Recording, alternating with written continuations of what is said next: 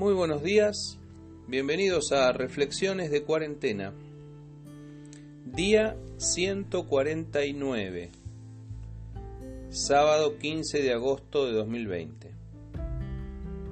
Hoy compartimos una oración en Bethesda.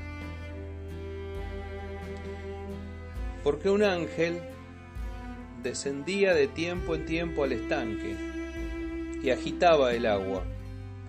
Y el que primero descendía al estanque, después del movimiento del agua, quedaba sano de cualquier enfermedad que tuviese. Evangelio de Juan, capítulo 5, versículo 4. Nos cuesta entender con nuestra mentalidad occidental del siglo XXI las creencias de la antigüedad en Medio Oriente. Nuestra forma de entender el mundo ha sido formateada por el racionalismo, el positivismo y el cientificismo. Suponemos a veces equivocadamente que para cada dolencia debe haber un calmante, para cada enfermedad un remedio y para cada padecer un tratamiento eficaz. Rechazamos de cuajo la idea de lo incurable, nos rebelamos frente a las dolencias crónicas y la pandemia, todavía sin vacuna, nos deja en evidencia con nuestras limitaciones cognitivas. En tiempos de Jesús había un estanque de agua, Bethesda se llamaba. Allí se congregaba en sus inmediaciones una enorme cantidad de enfermos de todo tipo. Juan detalla en su Evangelio esas enfermedades. Ciegos, rengos, paralíticos, todos ellos esperaban un momento especial. Bethesda tenía un misterio.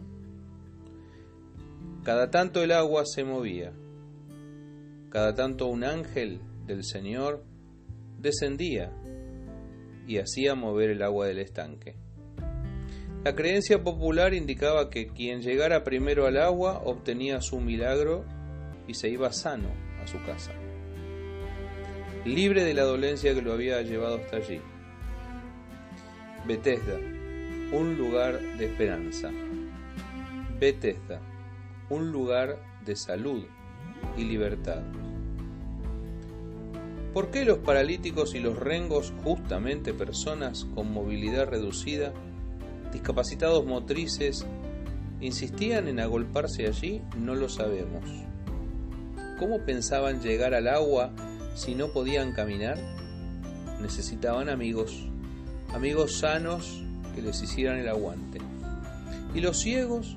¿Cómo se darían cuenta del movimiento del agua si no podían ver por los gritos de los demás?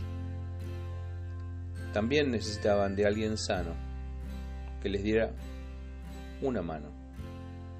Bethesda era un lugar de esperanza, pero también de paciencia. 38 años llevaba un hombre allí sentado. Jesús lo vio y supo al instante lo que le pasaba. ¿Te gustaría ser sanado? le preguntó el Señor. De pronto el sueño de la movilidad, de poder caminar y trabajar, de ganarse la vida dignamente, todo eso apareció frente a sus ojos.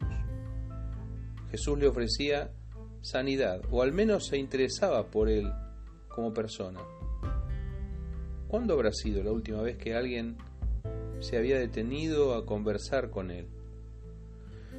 El paralítico le contó a Jesús sus penurias, que siempre otro le ganaba en aquella carrera insólita y llegaba primero al agua. Había gente que tenía dificultades, pero menores que las de los demás, para moverse. Había rengos menos rengos que otros. Seis palabras pronunció Jesús aquella mañana. Levántate, toma tu lecho y anda. Ese sábado fue la noticia del día. Jesús sanó a un hombre en Betesda, pero sin el movimiento del agua. Jesús era más que el estanque, Jesús tenía más poder que el ángel que bajaba de tiempo en tiempo a mover las aguas. Jesús rompió las reglas del estanque, produjo un milagro sin el agua de Betesda y de paso sanó a un pobre paralítico en día de reposo. Hoy como ayer hay una multitud de enfermos. En este caso de coronavirus, una enfermedad que avanza y crece día a día. Hoy como ayer la gente espera una señal. No espera que se mueva el agua, espera, de acuerdo a nuestros criterios racionales y científicos, una vacuna que se anuncia con suerte para dentro de seis meses.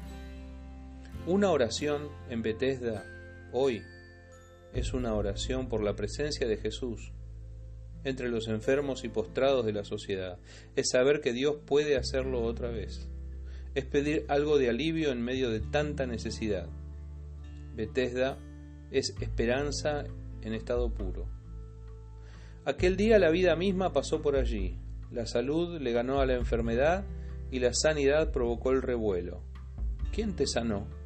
¿Por qué llevas la camilla bajo el brazo? Y muchas preguntas más. Si Jesús pasó por Bethesda aquel día, puede pasar hoy por tu vida. Si hay una oración en Bethesda, es que Jesús rompa las reglas establecidas y pueda traer sanidad. Señor, no llevamos 38 años, apenas 149 días pero en medio de nuestra necesidad te rogamos, te pedimos que hagas algo. Lo hiciste aquel día, podés hacerlo hoy. Amén. Que Dios te bendiga.